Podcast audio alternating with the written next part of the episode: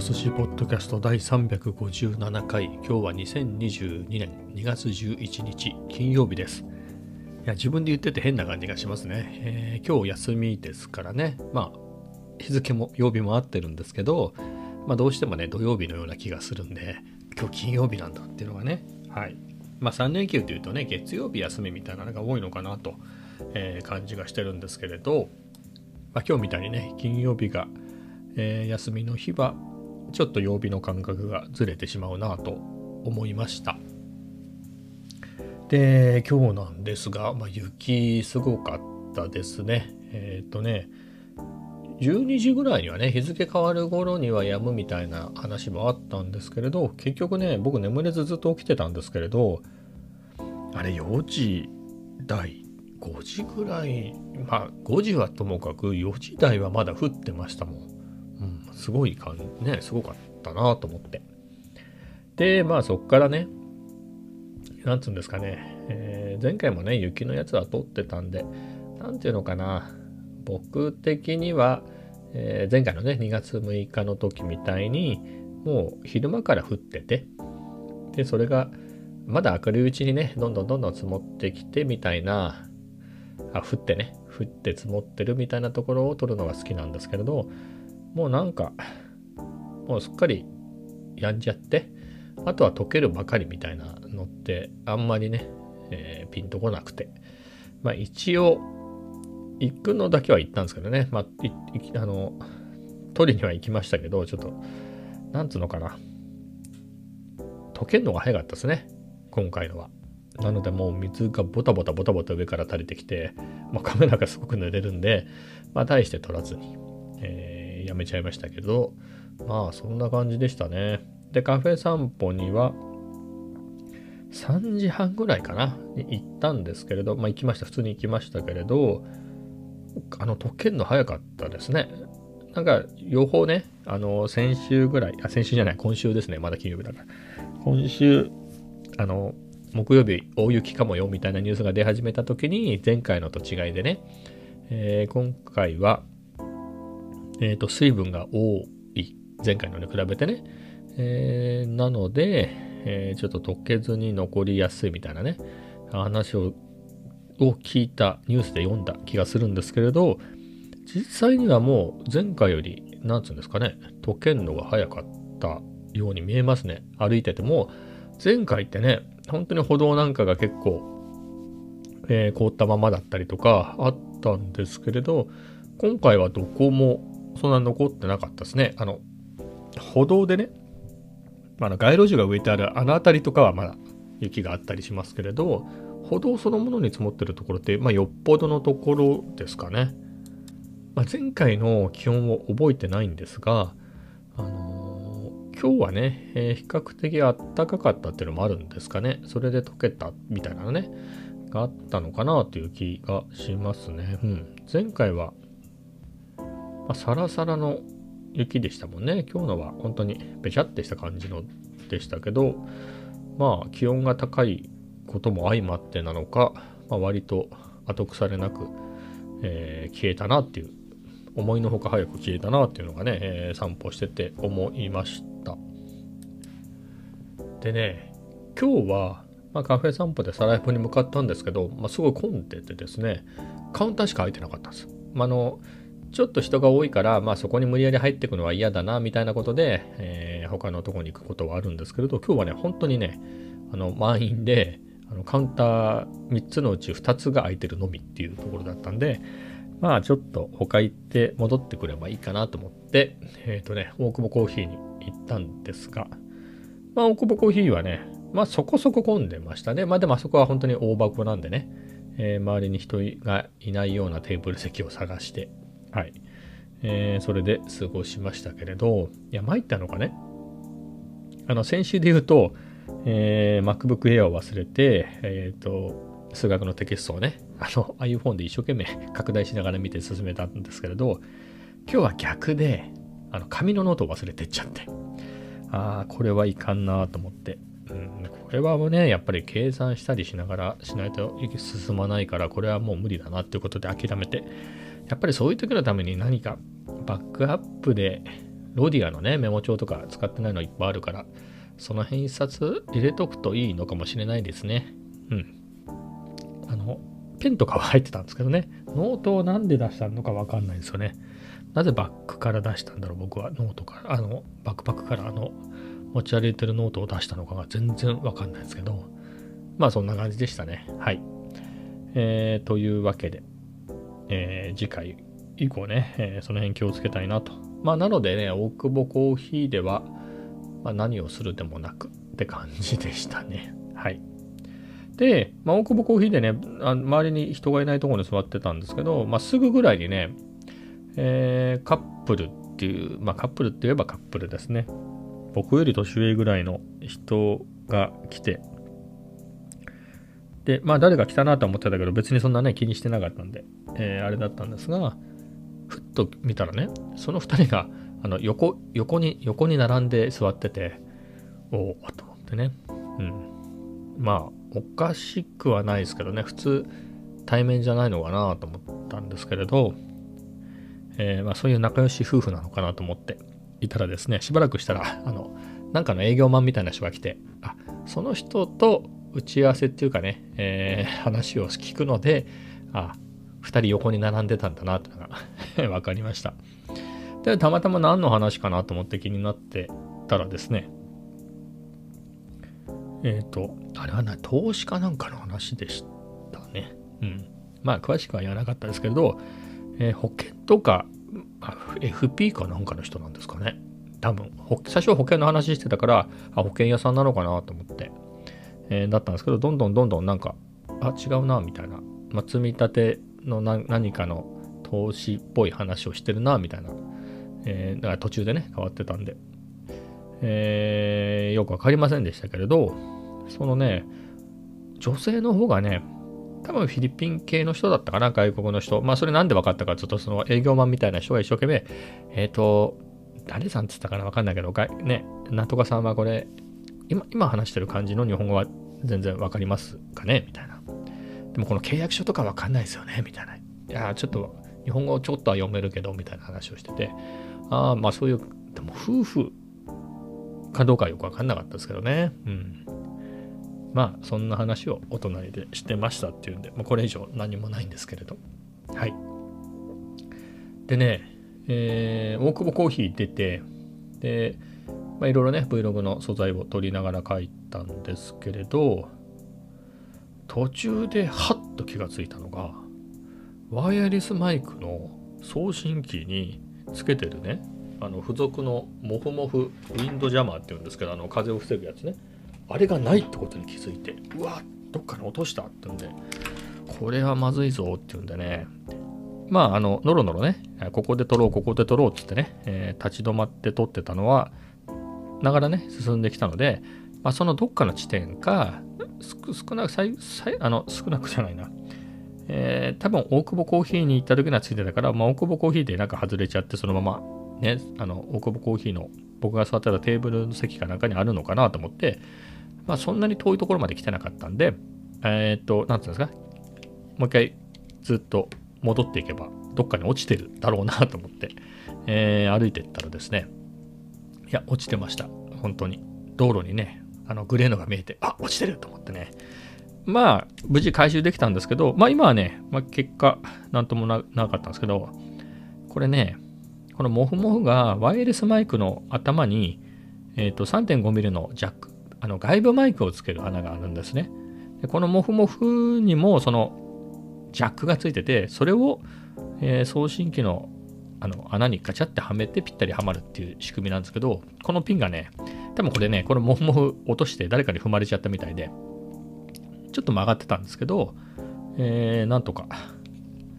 治りましたね。そこら辺の曲がっちゃったところも。なので、えー、使えてるんで、まあ良かったです。こういうのもね、普通に純正品で買えればいいんですけどね、買えないのかな買えるんだったらね、もう2000円ぐらいで買えるんだったらいくら落としてもいいんですけれど、これがね、単品で買えないみたいなことになったら、こうセットで2万ぐらいしますからね。もふもふのために2個、もう1セット買うのかみたいなことになると、えー、めんどくさいなと思ってね、やっぱこれ気をつけなきゃいけないなと。まあ外すことはないから、もうこれ、マステかなんかで貼った方がいいのかなまあみたいなことも、えー、思いましたまあとりあえず見つかってよかったですえー、では次の話題でいくと、まあ、112本目の Vlog を公開しました。昨日も話したんですけれどね、本当はもっとね、やっぱりね、6日ぐらい経っちゃったのかな、前回から。なので、その間もね、毎日毎日撮っていたので、どんどんどんどん素材が溜まっていって、まあ、おしゃべりのパートなんかも結構撮ってたんで、まあ、どうしようかなっていうふうにね、えー、なってたんですね。まあ、そんなにずっと僕が画面に映ってずっと喋り続けてるのが、えー、面白いかなと思って、えー、そういうこともあって、えー、どうしたもんかなっていうのでまあそういうのはね思いっきりガツンと削っちゃいましたけどね。まあで考えたのがえっ、とねもう10分じゃなくてもいいやと思って。あの無理に10分10分のコンテンツにしようとして何日もかかっちゃってめんどくさくなるんだったら、えー、7分でも5分でもいいから、まあ、3分だと短いかなという感じはあるんでまあ5分以上ぐらいのねえー、コンテンツであれば、えー、どんどんどんどん上げてっちゃおうかなっていうのを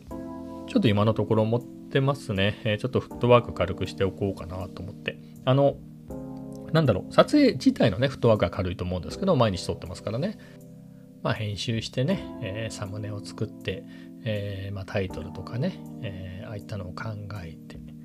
さらに今最近で言うとねあの英語字幕をつけたりっていうのもあるんでえー、面倒ではあるんですけどね。かといって溜まっちゃうとね、えー、大変になるので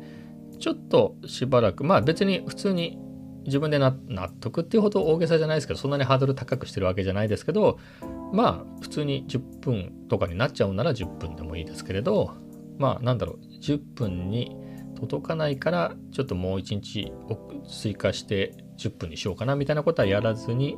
上げていこうかなとかいうのは思いましたね。まあそういうわけだったので、今日もね、あの、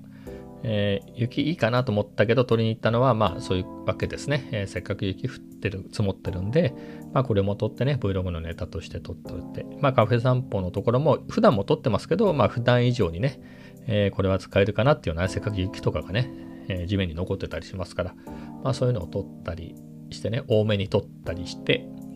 えー、なんですかね、もっと短くスパンで、えー、公開できるようにってを意識して、えー、撮ってきました。あとはね、えー、そもそも前回の Vlog、あ、前回じゃない、今のか、112本目ね、もう今日顔公開した。これで使おうかなと思ったけど、使ってな長すぎるんで、ちょっと外したクリップもね、いくつもあるんで、えー、まあそれを組み合わせて、まあ、またえー、2日ぐらい2日か3日ぐらいの間隔で次上げようかなとか思っていますでね Vlog の方は、えー、最近ね、まあ、ちょこちょこちょこちょこ登録者数が、まあ、ほんとちょこちょこですけどねありがたいことに増えていて、えー、僕的に来てよく260人になって、えー、嬉しいですね。うん。まあ、月に20人いかないかぐらいしか増えないんですけど、まあそれでも嬉しいですよね。まあ月に15人ぐらいだと、まあ2日に1人ぐらいの感じなんで、まあ、できれば毎日1人とかね、増えてると、ね、1日朝だか夜だか、1日見た時に増えてると嬉しいですからね。もうちょっと増えるといいなと思うんですけどね。欲張って毎日10人、20人っていうのは、えー、欲張ってないんですけれど、まあ、1人ずつでも増えるといいなと思うんですけどね、まあ、そこはなかなかそうはいかないんですが、まあでも、今んとこ2日に1人ぐらいですかね。はい。まあ、それでも地道に上がってきて260人ということで、えー、ハッピーです。ありがとうございます。でね、まあ、ありがたいので言うとね、まあ、英語の字幕の話をしましたけれど、英語の字幕自体って本当に最初の動画につけてたんですよね。えっ、ー、とね、それは YouTube 側でつけたんじゃなくて、最初ってインスタにつけてたんで、もともとの動画にテロップとして入れてたんですね。日本語と英語の字幕を2段にして。えー、というのも、インスタはもともと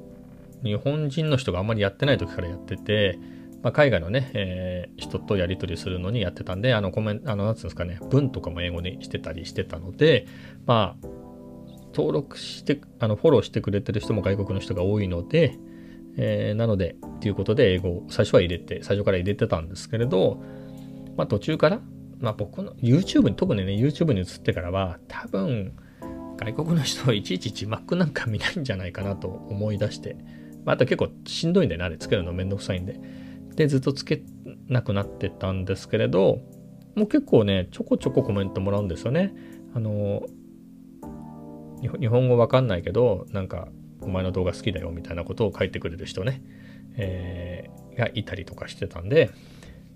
まあそういうのもあって、あの、なんつうんですかね、あの、カフェの名前とかを、あの、例えばリベルテ2って、リベルテってひらがなで、2は数字の2なんですね。で、しかも、正確に言うと自家焙煎コーヒー、漢字でね、自家焙煎コーヒー、リベルテ2なんですよ。えー、なので、ほん最初はそうやって入れてたんですね。日本語で。なんですけど、まあ字幕つけるまでではないけど、少なくとも、えっ、ー、と、その、まあ、英語ぐらい読めるだろうってね、文字としてアルファベットを読めるだろうと、日本語で書いてあるよりは、みんなに通じる通じるだろうっていうことでね、あの字幕つけないまでも、まあ少しはね、えー、日本語がわかんない人が見ても、えー、助けになるようにっていうことで、まあ、例えばビッグカメラはビッグカメラっていうふうにね、ローマ字で入れるようにしたりとか、お店の名前を、まあ、ローマ字表記にしたりとかね、っていうふうにしてるんですね、今も。まあでもね、こうやって見てくれる人もいるんであれば、まあ、こっからね、伸びるって言ったって同じような動画をね、これからも作り続けるであろうことを考えると、まあやっぱり Pi としては英語の字幕を入れた方がいいのかなと思って、えー、せっせとせっせと、特に最近のやつはつけてるし、えー、ちょっと人気のね、えー、金沢旅行のやつも頑張って適当ですけど、3泊4日のね、4日分のやつ、それぞれ4話つけたりとかね、えー、っていうのを後からしたりしてたんですけれど、そしたらね、その前コメントくれた人が、あの、英語、英語字幕ついたから、えー、より面白くなったっていうふうにね、えー、書いてくれて、ああ、よかったなと思って。しかもそれも別に字幕をつけてすぐそれが書かれたわけじゃないんですよ。字幕つけて何の反応もないし、別にそれで増えた感じもない。というかね、むしろ英語の字幕をつけたら多分関連性はないんですけれど、登録者が2人減ったんですね。多分、字幕とは関係なく減ったんだと思うんですけれど、だ逆にね、あ、これで増えるのかなと思ったら2人減ったぐらいだったんで、うん、まあそう思いながらもね、まあ、やり始めたんで、まあ一生懸命つけてたんですけれど、だから2週間ぐらいしてですよね、その字幕つけ、またつけ始めて2週間ぐらいして、そういうね、あの、字幕があるとより面白くなるねっていうコメントをもらって、ああ、それは良かったなと思って、はい。まあそんな感じで、えー、字幕をまたつけています。まあね、この字幕も自分でつけてて思うんですけど、ひどいですね。えっとね、今回のね、Vlog で言うと、まあ、Vlogger にとっては、超広角ズームが人気だけど、いや、僕、こういう映えない郊外だったら、標準ズームの方がいいと思うみたいなことを語ってたんですね。そこ書いて、字幕つけてて、いやー、わかんないわ、それ、みたいな感じで。もう本当にそこを、あの、根拠もなく標準ズームのがいいって言い張ってるみたいな簡単な字幕をつけようかなと思ったぐらいだったんですけど結局論理的にうまくはまらない感じの、えー、字幕をつけてめんどくさいんでそのままにしちゃいましたねはいえっ、ー、と何てつけたかな？えっ、ー、とね多分 Vlogger には、えウルトラワイドズームの方が人気だけど僕はこの標準ズームスタンダードズームの方が、えいいと思うと でね、なんかね、字幕とその音声とかもだんだんもう合わせるのめんどくさくなっちゃって、うん、いいと思う。そこ、根拠はなくそこで終わりにしたっていうね。え もういいかな、これで。なんか字が入ってればっていう。えー、だって、そこ結構前半のパートだから、10分の尺、10分、8分ぐらいか。7分か。7分の尺でまだ先があるんで、めんどくさくなっちゃうんで。そんな感じでね。えー、まあ、ほぼ見てる人がいないって考えるとね、英語の字幕。うんまあ、ないよりはいいでしょうぐらいの感じで。で、本当に言えばね、えー、まあ、ここももうちょっと勉強して、えー、よりね、意味のある内容の字幕にしたいなとは思うんですけれどね。それと僕は他に趣味で、えー、スペイン語と韓国語もやってるから、それもつけられたらいいなとは思うんですけど、とてもとても手が回らないですよ。もう一つつけるのだけでもめんどくさいんで、えー、しかも滑舌が悪いからの Google がちゃんと聞き取ってくれないんで自動でねあの字幕つけさせたら変な日本語相当変な日本語になってるんでそれを元にね自動翻訳されると、うん、余計なんだかわからなくなっちゃうんでね本当はどっかどっかの言葉の件でね。じゃあ英語圏でもいいですよ。もしくは英語がわかる人。スペイン語がわかる人。韓国語がわかる人でもいいですけどそれで明らかにここだけが跳ねてるってのがあればもうそこに集中するからいいんですけれど、まあ、今のところねえどこでもはげどこどこも跳ねてないんでまあこんな感じでいいかなと思って、まあ、とりあえずははい、えー、やっています、えー、では次の話題でいくと今日はねハンドフルートの高山大地さんとねメッセージでいろいろやり取りさせてもらっててですねまあ、あんまりダイレクトメッセージだからね、あんまり内容を言ってもあれかなとは思うんですけど、まあ、えー、カメラね、カメラ関連の話を、えー、いろいろ楽しくさせてもらいましたって、まあ、それだけなんですけれどね。もう高山さんは、えっ、とね、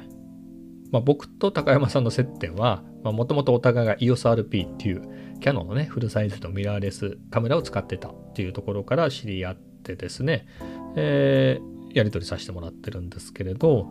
えー、まあ、僕の方はね、えー、あれこれ悩んで α7C に移っちゃいましたけど、高山さんはまあ EOS をずっと使われてて、